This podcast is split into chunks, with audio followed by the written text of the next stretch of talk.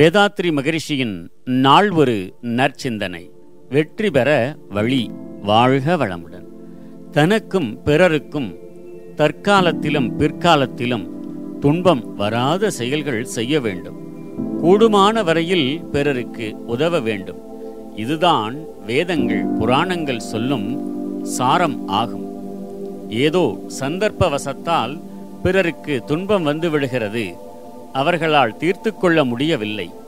அப்போது என்ற வரையில் நாம் அப்படிப்பட்டவர்களின் துன்பத்தை தீர்க்கிற போதும் அதனால் நமக்கு துன்பம் வந்துவிடாமல் பார்த்து கொள்ள வேண்டும்.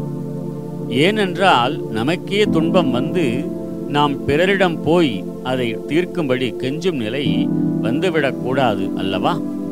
அந்த அளவில் விழிப்பாக இருந்து கொள்ள வேண்டும்.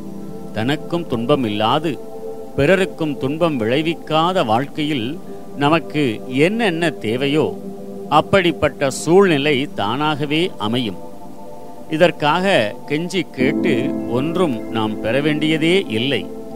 எந்த இடத்திலே எந்த காலத்திலே எந்த நோக்கத்தோடு எந்த செயலை நீ எவ்வளவு திறமையாக செய்கிறாயோ அதற்கு தகுந்தவாறே உனக்கு விளைவும் வரும் வெற்றியும் வரும்.